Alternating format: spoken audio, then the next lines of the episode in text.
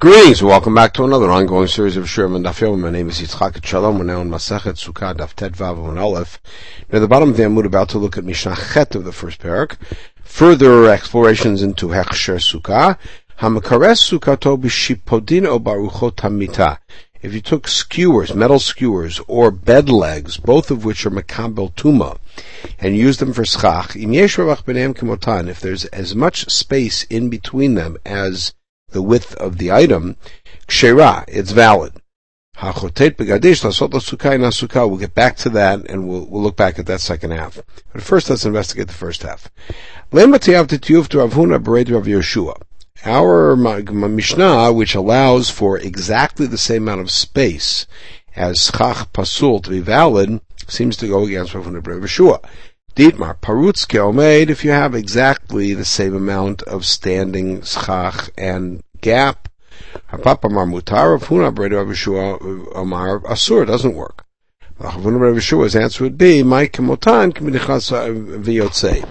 That the space in between is not just space, it's space enough to put kosher schach in there, which means the space is actually a little bit bigger than the, um, than the, uh, skewer or the bed leg, and you have enough space to put in kosher schach that will also be the, the same size, and there's still space.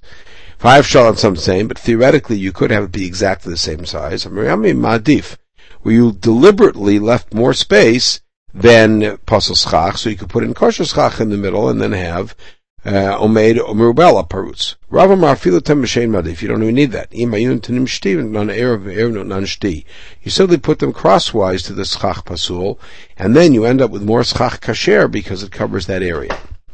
Okay, O Baruchot. So let me say Rabbi Ami Bar Tavyumi, Damam Tavyumi, Schacham Kelim Psula. If you use worn out clothes for schach, it's invalid, meaning even though it's something that's currently not makabel tuma, since it originally was, it's invalid.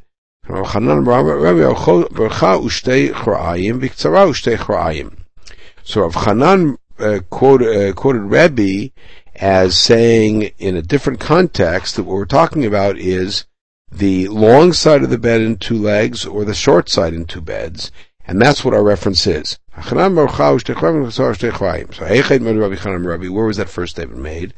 Hadinan about the following Mishnah, which is a Mishnah in Kelim. Mita metamach chavila, Mitaherat chavila, diva Rabbi, Rabbi Eliezer. Rabbi Eliezer says that a bed is only mekabel tuma when it's in its in full shape, and it's only mitaher that way. Chachamim mitamat evarim umitaherat evarim it becomes tameh in pieces and tahor in pieces. So mainihu, what's that? So that means that if you only have, let's say, one side of the bed with its two legs, it's still makabel tuma, and you can be it that way in the mikvah.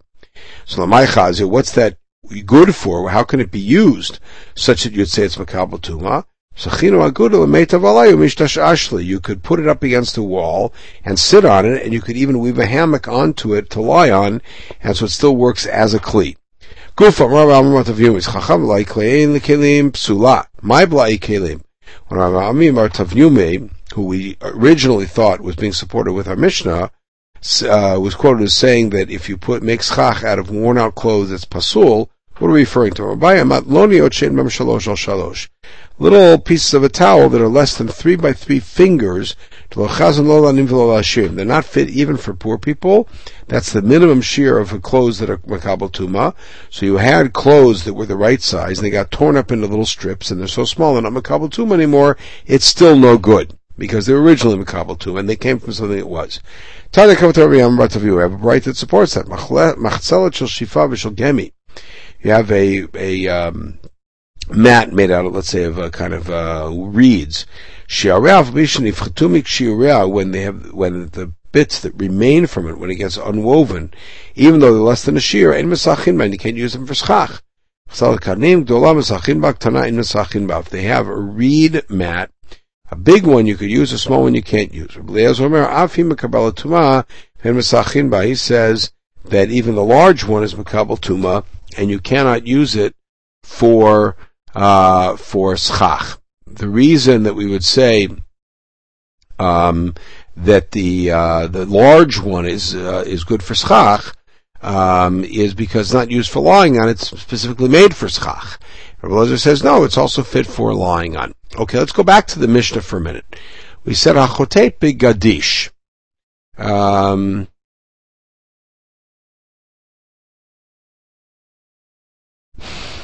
Um, achotet begadish lasot po in sukkah. So you have a pile of grain and you dig into it to make it a sukkah, it's an invalid sukkah. And the reason seems to be fairly obvious, because it's something we've dealt with already, because Hasemi lo menasui, you didn't put the schach on top. The schach was made sort of indirectly, inadvertently.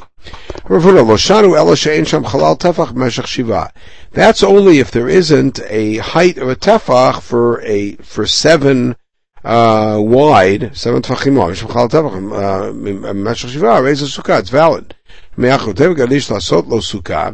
Harez sukkah. We have a braita that says it's valid. Ain't a sukkah. So Allah Shmamina Karavuna. Mafuna must be right. Shmamina that if it's the right size inside, then it's okay. Some people actually saw it as a contradiction. Rav Huna, kashakan m'sheishem chalal tefach b'meshech shiva. So the simple solution was just the way that we dealt with it, which is, if the thing has um, a um, has a um, area that is seven tfachim deep, and uh, and there is one tefach of height, um, then uh, then it is a valid sukkah. All right, and uh, uh, because what happens is you dig in and you make that height first, and then you build it up to the proper height of the sukkah, at least 10 tfachim, then it's recognizable as a sukkah and it is valid. Okay, we'll pick it up with Hamashashal Tfanot, we'll deal with Gurasik and Gurachit in the next sugya. In the meantime, everybody should have a wonderful day.